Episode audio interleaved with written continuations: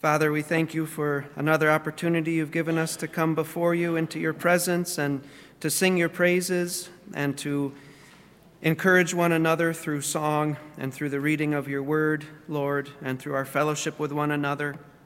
We thank you, Father, that when we came to you in faith, uh, you quickly adopted us into your family because of what our Lord Jesus Christ did to save us. And not only that, but through your Holy Spirit, you entered into us to take up residence within our hearts, Lord. And so when we fellowship with one another, because you are present within us, Lord, we are also fellowshipping with you. Lord, I pray that you would more and more make us that sweet smelling savor to one another as your presence within us permeates every aspect of our lives. And Lord, as we come to your word in Psalm 8, may you use this psalm to make us more like yourself. Um, make us those who are emptied of ourselves and filled with your Spirit so that we may be a blessing to you and to each other, we pray. In Jesus' name, amen. You can turn in your Bibles to the eighth Psalm. It's what we read for our call to worship, and I'll read it again for us. It's a Psalm of David, and this is what it he wrote. Verse 1 O Lord, our Lord, how majestic is your name in all the earth, who have displayed your splendor above the heavens. From the mouth of infants and nursing babes, you have established strength because of your adversaries, to make the enemy and the revengeful cease. When I consider your heavens, the work of your fingers, the moon and the stars which you have ordained, what is man that you take thought of him? And the Son of Man, that you care for him. Yet you have made him a little lower than God, and you crown him with glory and majesty. You make him to rule over the works of your hands. You have put all things under his feet all sheep and oxen, and also the beasts of the field, the birds of the heavens, and the fish of the sea, whatever passes through the paths of the seas. O Lord, our Lord, how majestic is your name in all the earth. The 16th century theologian John Calvin said that believers should, quote, not be ashamed to take pious delight in the works of God, open and manifest in this most beautiful theater, unquote.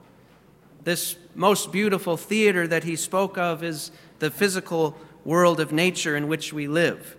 God's creation is one in which he has put his glory on display. Indeed, that's the purpose for which He made everything. He made it to showcase His glory, all that He is. He intends for the sun and the trees and the grass that you walk on when you go outside, or the snow this time of year, or the stars that you look up at night. He intends for it all to reveal something of His majesty to you. And there are many elements of God's creation, and some of those elements are very obvious in how they declare the glory of God to us. But there are other elements of His world that are not so obvious in accomplishing that. It takes a bit of thinking to figure out how God intends to glorify Himself through this thing that He has made.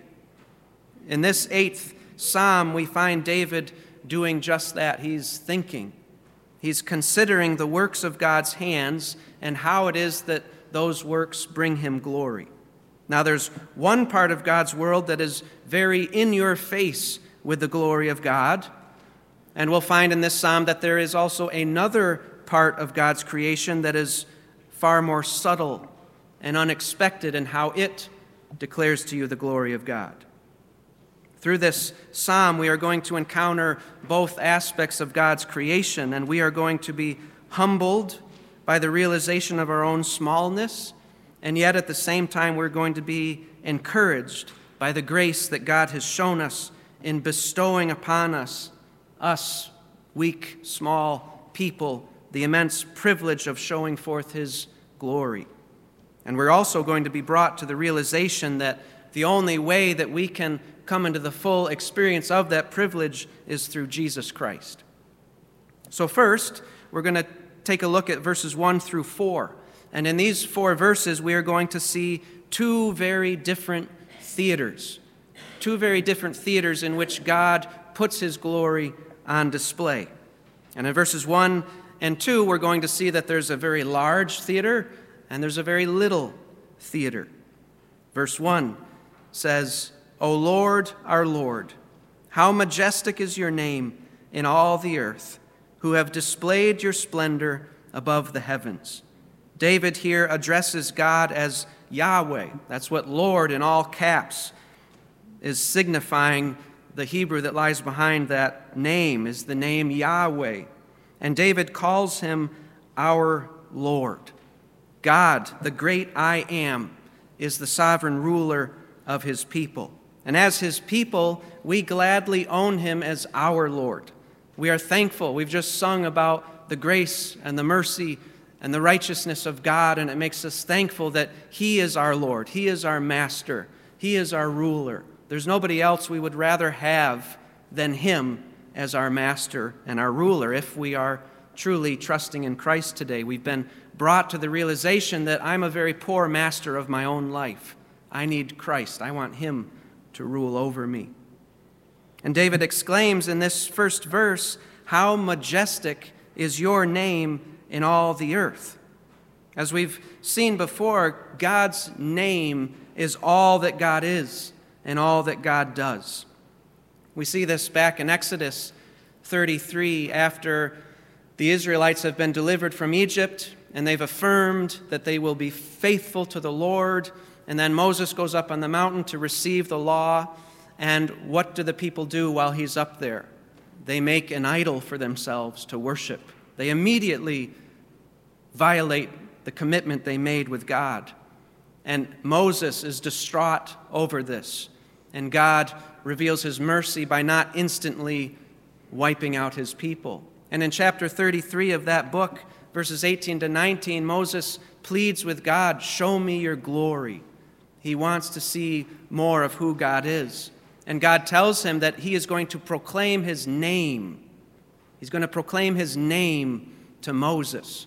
And so he puts Moses in a little cleft of the rock and he causes his glory to pass in front of Moses. And what does God say in proclaiming his name? Verses 6 to 7 of chapter 34 says this Then the Lord, Yahweh, passed by in front of him and proclaimed, Yahweh, Yahweh God, compassionate and gracious, slow to anger, and abounding in loving kindness and truth, who keeps loving kindness for thousands, who forgives iniquity, transgression, and sin.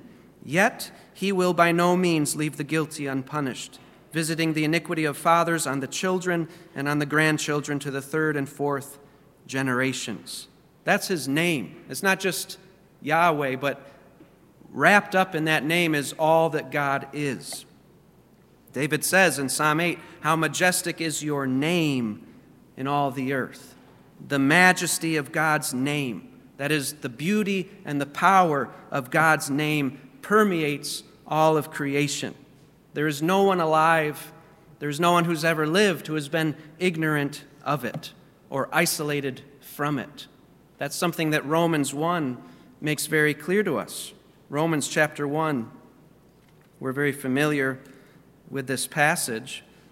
But Romans 1, verse 18 says, For the wrath of God is revealed from heaven against all ungodliness and unrighteousness of men who suppress the truth in unrighteousness. Why do they suppress it? Verse 19, because that which is known about God is evident within them why is it evident? For God made it evident to them. For since the creation of the world, his invisible attributes, his eternal power and divine nature have been clearly seen. How are they clearly seen? Being understood through what has been made, so they are without excuse. You see, the majesty of God's name is inescapable. You cannot run from it or hide from it. God's creation as a pedestal upon which various aspects of his name shine forth. And in verse 1 of Psalm 8, David says that this Lord has displayed his splendor above the heavens or upon the heavens. Yahweh has chosen to set his splendor upon the heavens like a jeweler sets a brilliant diamond upon a gold ring. David says that God has displayed his splendor there. When you look up at the night sky, you're led to think about the one who placed every star in its position in that night sky. And you have to actively suppress the truth and unrighteousness in order to look up at that sky and not think of the one who made it. It just shouts the glory of God to us. It's obvious. In this verse, we see the earth and the heavens serving as the theater, the very large theater in which God displays his majesty and splendor. But in verse 2, we see a second, unexpected theater in which God is pleased to display his glory.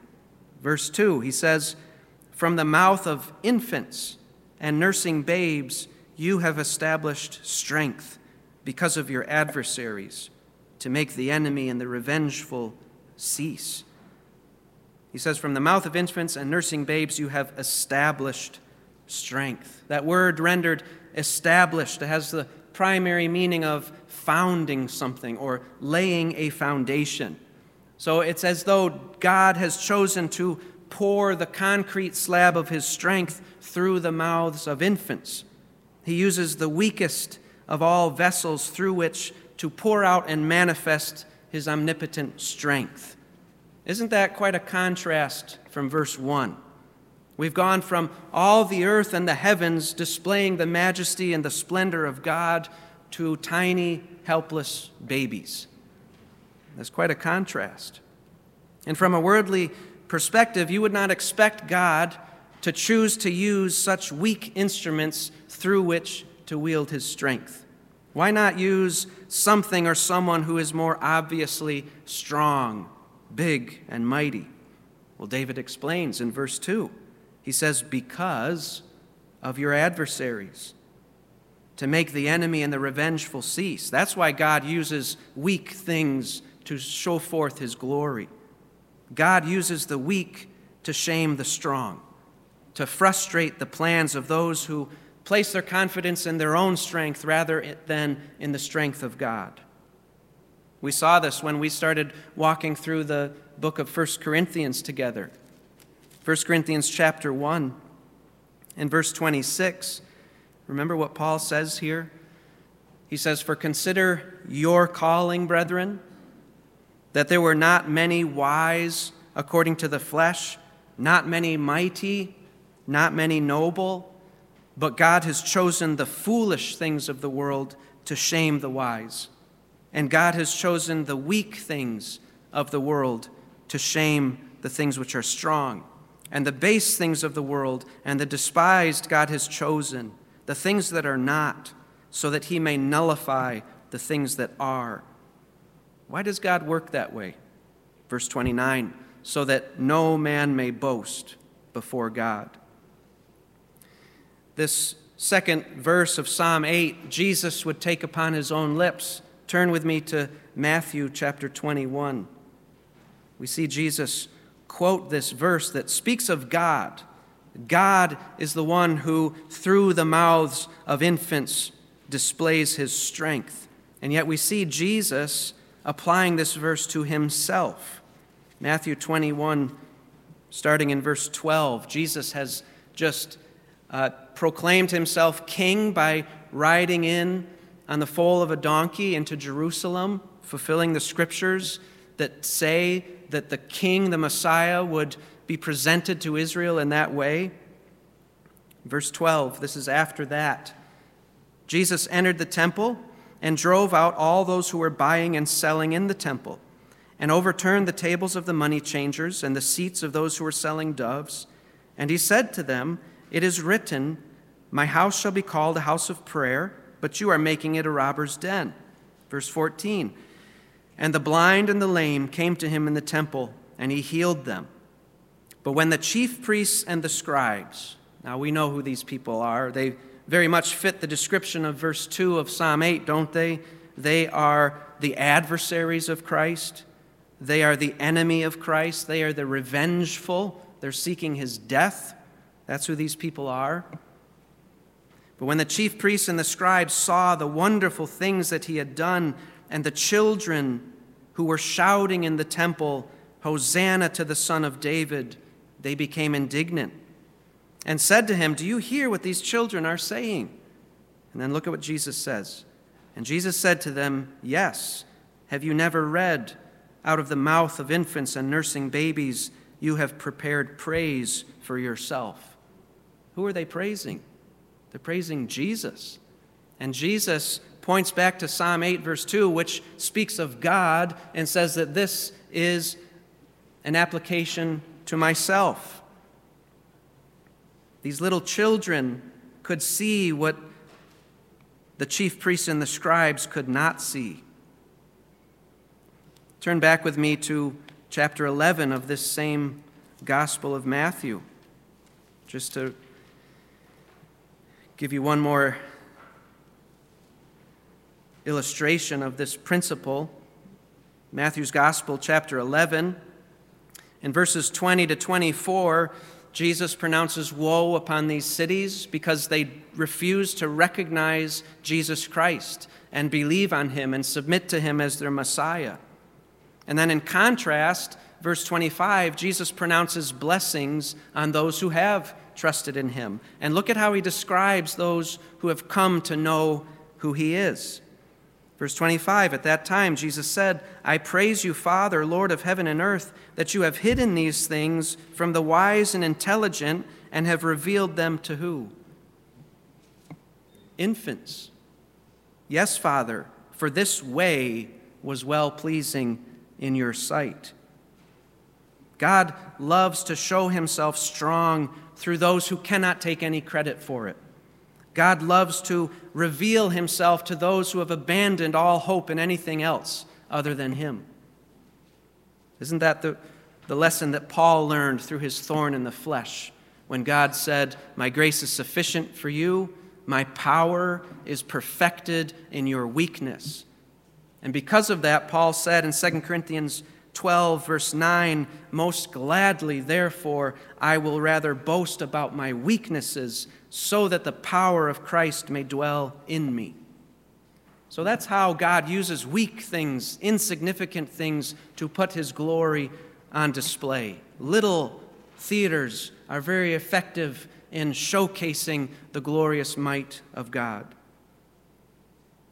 That brings us to verses 3 and 4 where we see the fixed versus the fleeting. The fixed versus the fleeting. In Psalm 8, uh, verses 3 to 4, David dwells on this contrast between these two theaters. But he shifts slightly from thinking about the heavens and babies to thinking about the heavens and mortal men, who really are not much less helpless than babies when compared with the heavens. And as I read verses 3 and 4, Picture David staring up into the clear night sky and saying these words. He says, When I consider the heavens, the work of your fingers, the moon and the stars which you have ordained, what is man that you take thought of him, and the Son of Man that you care for him? You can relate to this, can't you?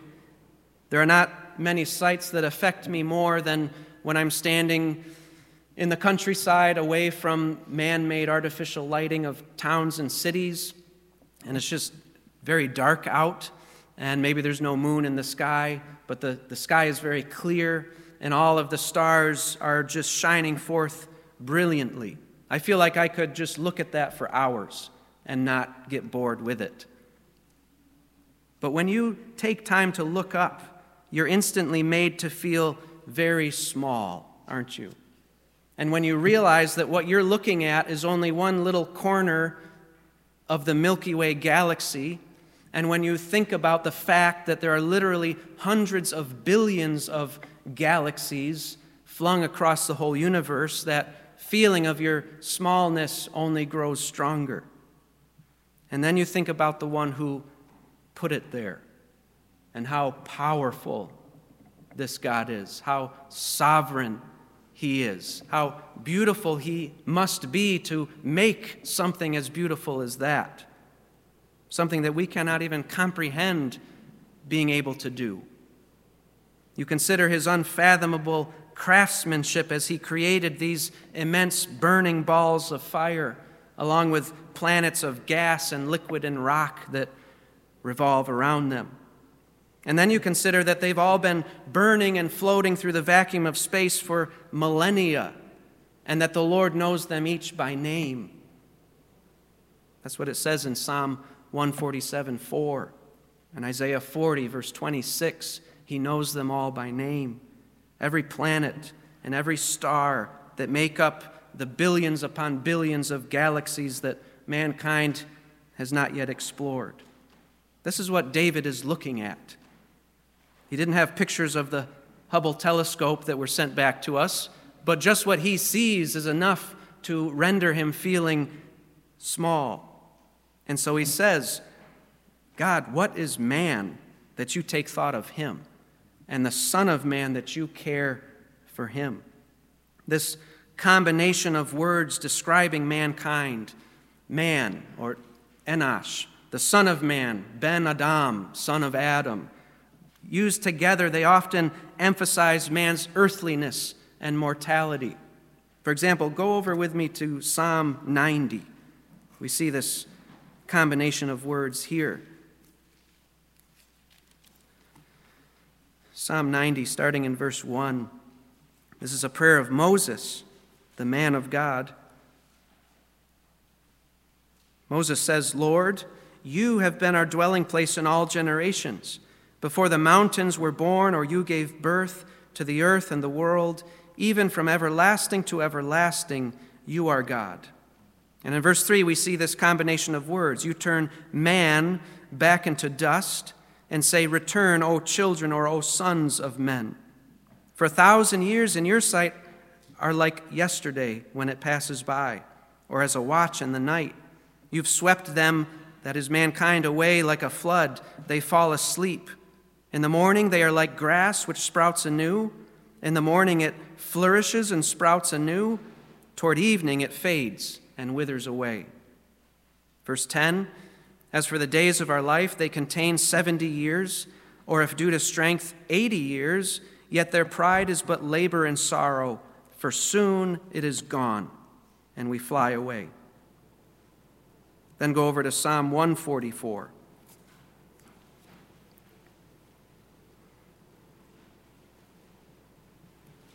Verses 3 and 4, we see this, this combination of terms for man again. Verse 3 O Lord, what is man that you take knowledge of him, or the Son of Man that you think of him? Man is like a mere breath, his days are like a passing shadow. Back in Psalm 8, verse 4, David is highlighting our earthliness, our mortality, our brevity, our fleeting nature. The moon and the stars that we see at night, I don't know if you've ever considered this, are the same moon and stars that Adam and Eve looked at when they were created 6,000 years ago. And if you count a generation as 30 years by modern reckoning, that's 200 generations that have passed, billions upon billions of lives lived and finished since the time of Adam and Eve. Our earthly lives are incredibly transitory and fleeting conf- compared to those fixed orbs that are in the night sky. So David asks, What is man that you think of him or remember him? Oftentimes, God's remembering someone involves his acting on their behalf for their good. Why does God do that for man who is like a breath vanishing into cold air? I think about when I was studying this verse, I was thinking about how oftentimes driving up from Chittenango on Route 13 during May, and your windshield is getting splattered by these mayflies who are only going to live for a couple of weeks, and you don't think about them, you don't care about them, you're just upset that they are just totally marring your windshield and obstructing your view as they splatter against the windshield. That's like what we are, like mayflies, compared to what we see in the sky. Why does God care about us? I don't care about the mayflies that I'm just demolishing on my way down the road. David asks, What is the Son of Man that you care for him? Why does God concern himself with those who are made from dust and quickly return to the dust? Compared to what he sees in the night sky, mankind is almost nothing. And these are rhetorical questions that David is asking. He's not looking for an answer. David is not asking these questions as one who doesn't know the answer so much as he's asking them as a way to, in a manner of speaking, declare the littleness and the brevity and the apparent insignificance of man compared to what he sees in the night sky. Now, it's easy to acknowledge the helplessness of babies.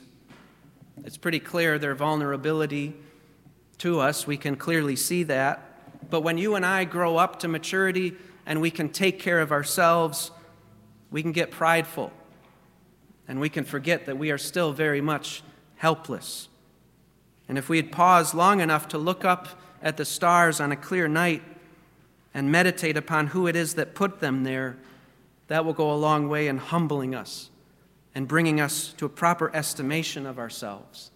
David was a king, a mighty king, but one long look up reminded him of how little he was. Yet, as we'll see next, God has chosen to use us little weak people to be the crowning theater of His majesty. This brings us to our second point in verses 5 through 8, where we see the vested dignity of man. We see the dignity that God has vested man with, that He has bestowed upon man. And it's very surprising. In these verses 5 through 8, David gives us a statement that is just as shocking as what he said in verse 2. We're surprised that God uses helpless babes to shame and stop his enemies. And what we've just seen in verses 3 and 4 should make it equally surprising to us that David says what he says in verses 5 through 8. It's clear that what David is about to say in these verses, he's gotten this information from Genesis 1, but he beautifully rephrases it here in poetic form. But before we start walking through verses 5 through 8, let's turn back to Genesis 1 so that we can see what truth David is drawing upon as he writes this song. Genesis 1, verse 26.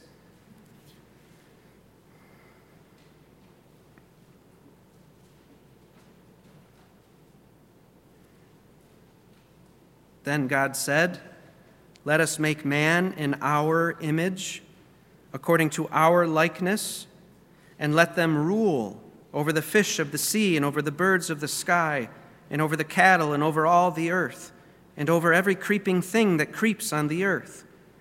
God created man in his own image. In the image of God, he created him. Male and female, he created them.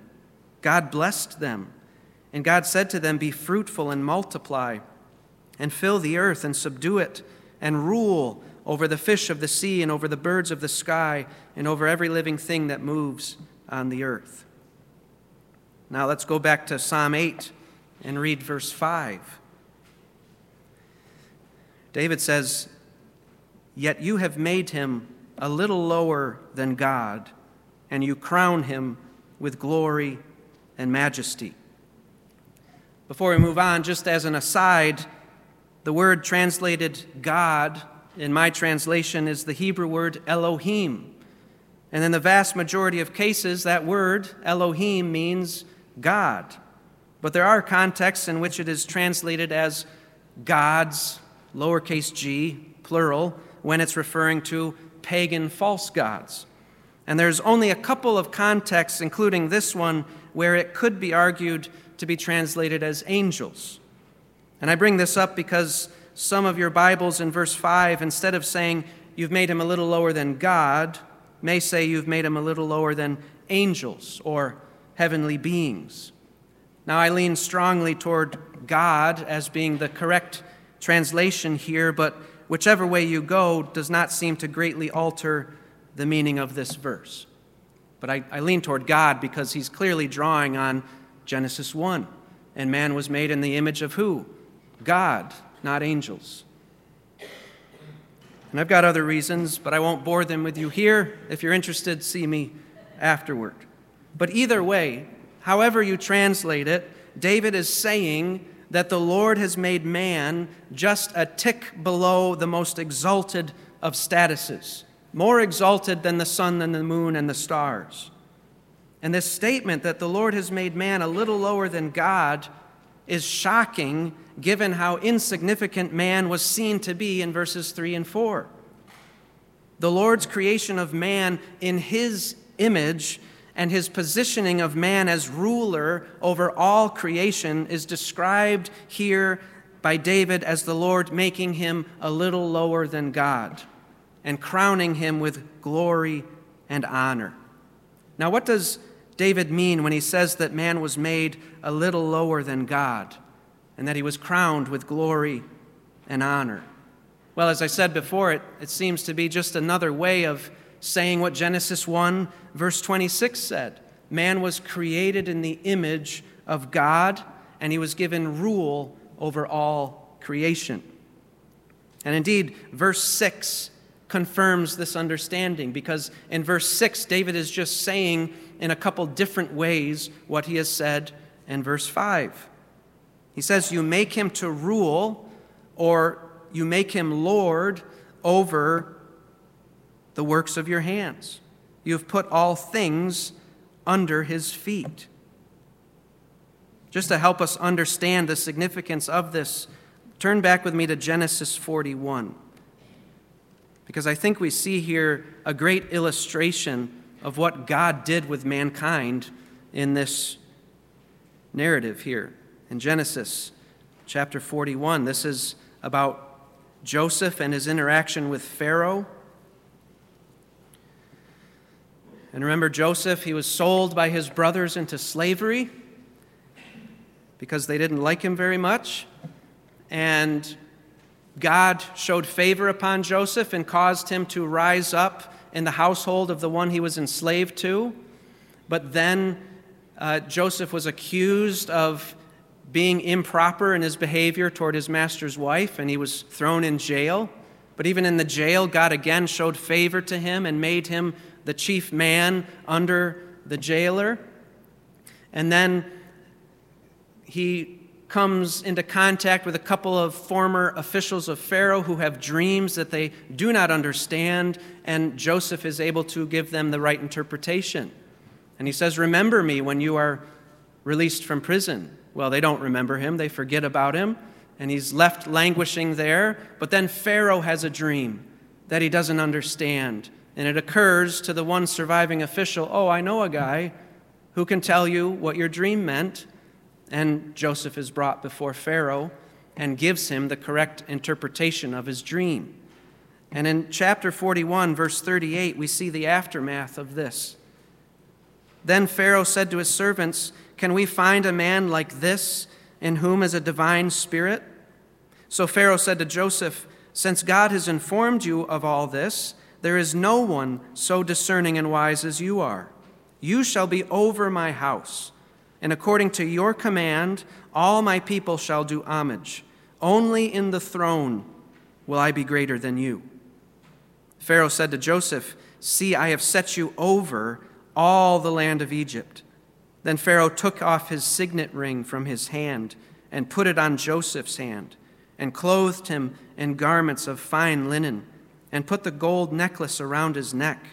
He had him ride in his second chariot, and they proclaimed before him, Bow the knee. And he set him over all the land of Egypt. Moreover, Pharaoh said to Joseph, Though I am Pharaoh, yet with your, without your permission, no one shall raise his hand or foot in all the land of Egypt. You see what's happening there? Joseph was in prison, weak, and Pharaoh takes him and sets him over all the land of Egypt. and withholds only the throne from him. In other words, Pharaoh made Joseph just a little lower than himself. And like Pharaoh gave control to all of Egypt to Joseph and withheld only the throne from him, so at creation, God gave control over all his works to mankind, only withholding his divine throne from him. He made him a little lower than himself. And God subjected all creation under his feet. Now, what does it mean to have someone subjected or something subjected under your feet?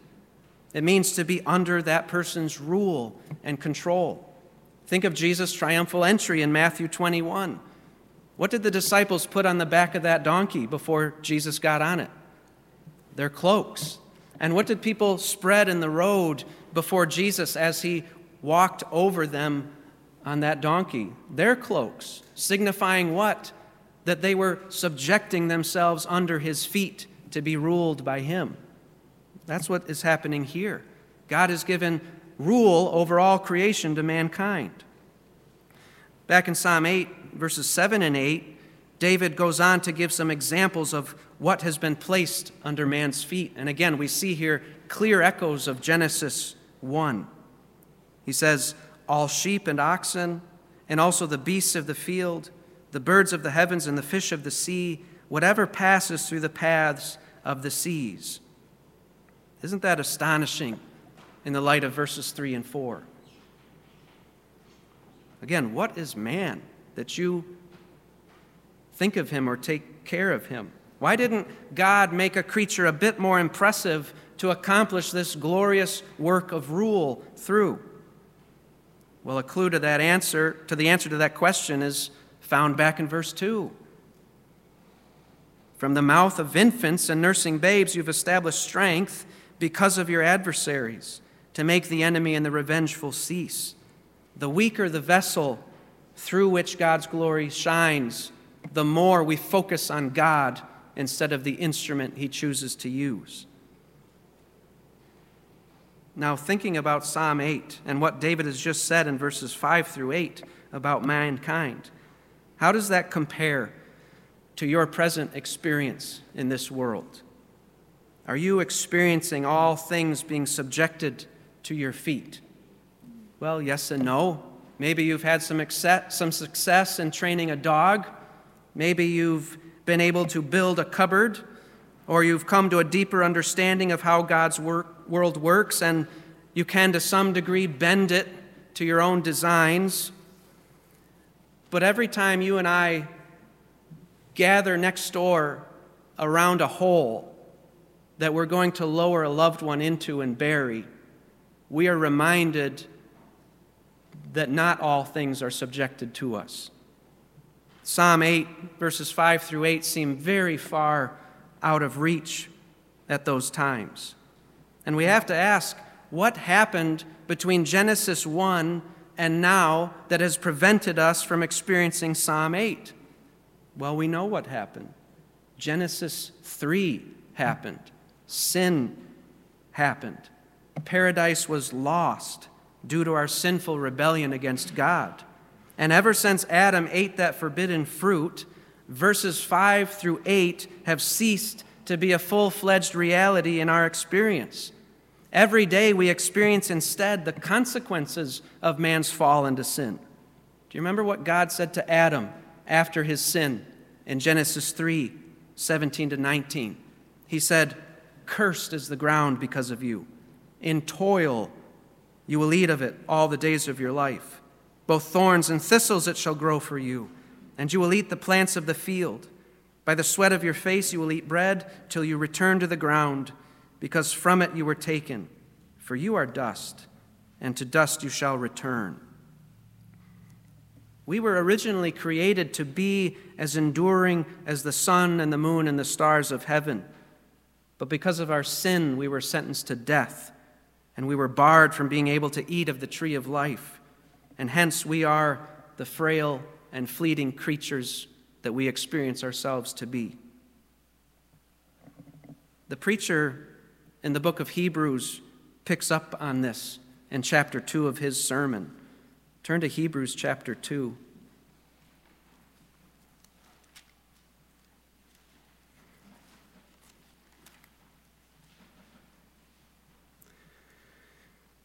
Hebrews 2, starting in verse 5. The preacher to this Jewish congregation writes For he, God, did not subject to angels the world to come, concerning which we are speaking, but one has testified somewhere, saying, What is man that you remember him? Or the Son of Man that you are concerned about him? You have made him for a little while lower than the angels. You have crowned him with glory and honor and have appointed him over the works of your hands. You have put all things in subjection under his feet. For in subjecting all things to him, he left nothing that is not subject to him. The preacher sees that he sees how expansive this bestowing of dignity upon mankind was, that nothing was left not subject to him. But what does he go on to say in verse 8? But now we do not yet see all things subjected to him. Verse 9 But we do see him who was made for a little while lower than the angels, namely Jesus, because of the suffering of death, crowned with glory and honor, so that by the grace of God he might taste death for everyone. In verses 6 to 8, there, the preacher quotes from Psalm 8, verses 4 to 6. And in Hebrews 2, verse 8, the preacher recognizes that we do not experience the fullness of what David was describing in those verses. But then he looks to Jesus, whom in chapter 1 of Hebrews, the preacher has just finished describing as the Son of God, describing him as the King, as God and conqueror of all, someone who's infinitely superior to the angels. And the preacher says in chapter 2, verse 9, that this Jesus became man. That is, he was made for a little while lower than the angels. And the preacher here, he's quoting from the Septuagint, the Greek translation of the Old Testament, which translated Elohim of Psalm 8:5 as angels rather than God. And that translation suits his purposes here. But back to chapter 2, the preacher continues to apply Psalm 8 to Jesus when he says that Jesus, because of the suffering of death, was crowned with glory and honor. Being made a little lower than the angels, he was crowned with glory and honor. But notice what the cause of his crowning was. What does it say there? Because of the suffering of death crowned with glory and honor. And notice what the result of his crowning is crowned with glory and honor, so that by the grace of God he might taste death for everyone. There was no death in the original creation. There was no need at that time to die in order to achieve what God designed man to achieve. God had already placed that on man. It was sin that brought death into the equation. It was sin and the result of it being death that prevented us from doing what God created us to do. And so, do you see what God has done? God became a man so that he could take the penalty that we earned, death, upon himself, so as to reverse what we had brought upon all creation. God the Son, by taking on human flesh, made himself a little lower than God in his humanity. Of course, he never ceased being God, but in taking on human nature, with respect to his humanity, he was made lower than God, a little lower than God, or in the words of Hebrews, a little lower than the angels. Why did he do that? Why did God make himself a little lower than himself by taking on humanity. He did it so that he could die, so that he could take upon himself the penalty for our sins and die as a man in order to bring us back to paradise and to raise us back to the full experience of Psalm 8, 5 through 8. Is that not amazing when you think about it? Our third point for Psalm 9 is the vibrant doxology to God. One last New Testament text we're going to go to that quotes Psalm 8 6 again is one we've studied recently, and that's 1 Corinthians 15. So turn back there, 1 Corinthians 15.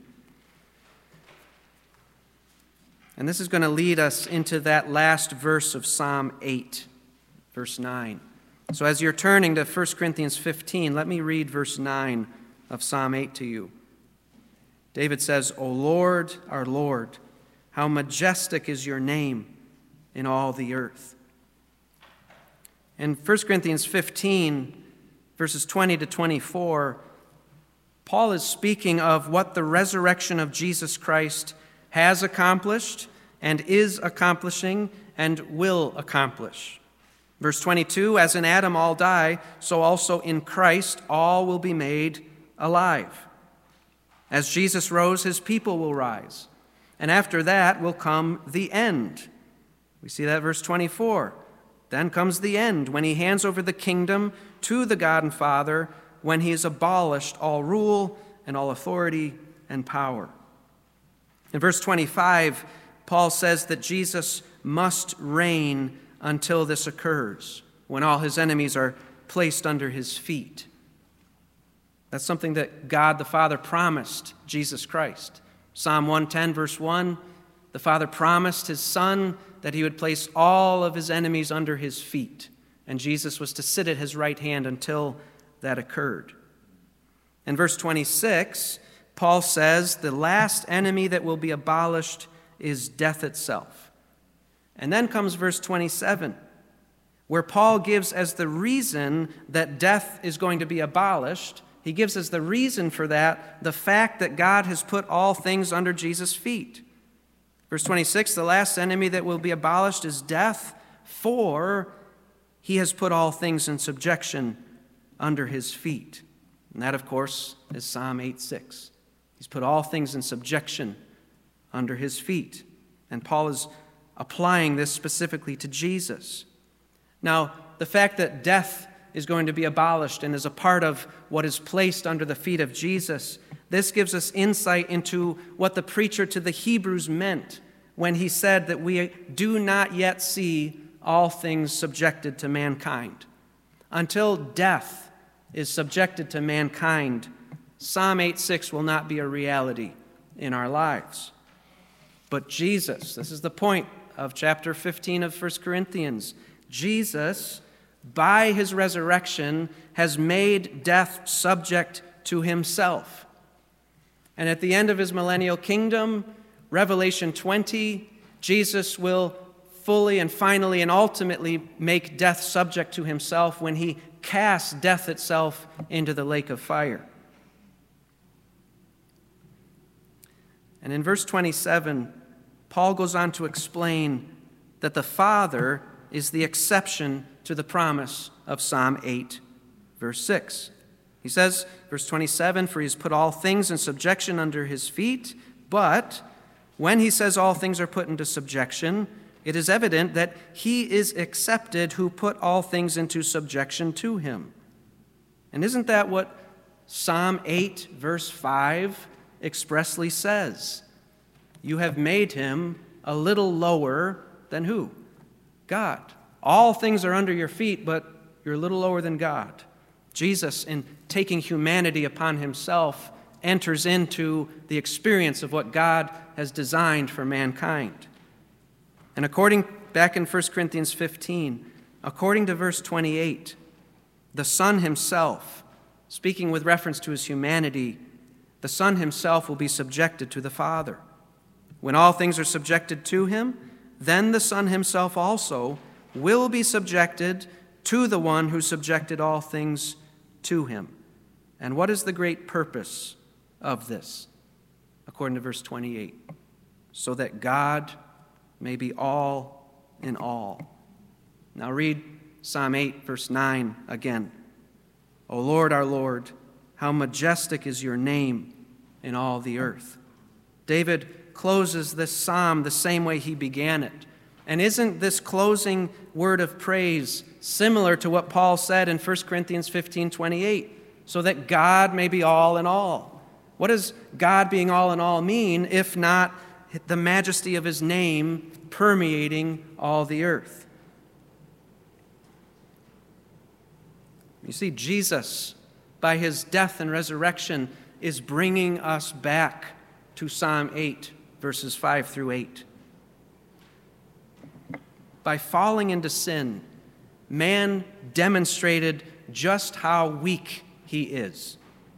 And by becoming a man and dying in man's place and rising from the dead, did not God demonstrate just how glorious he is? You see how, in the sovereignty of God, even our fall into sin has served to exalt the glory of God even more. And through faith in Jesus Christ, mankind is being restored to what mankind lost. And the great result of this, when Jesus returns and sets up his kingdom, and he causes his people to reign with him under God, and he hands the kingdom back over to God, the great result of that will be that God will be all in all in his creation, and that his majesty will shine forth brilliantly in all the earth forever and ever. It's only in Jesus Christ that this can become a reality for you. If you do not turn from your sins and trust in Jesus Christ as your master and as your Savior, then you will die in your sins and you will find yourself crushed under his feet along with all of his other enemies. But if you have surrendered your life to Christ and if you've found him to be your all in all, then you are forgiven of your rebellion and you are being brought back into the experience of Psalm 8, verses 5 through 8. And when he returns and we see him face to face and are made just like him, we will finally enter back into what David writes in Psalm 8, 5 through 8. We will become fully and finally those God glorifying creatures that he designed us to be. Let's pray.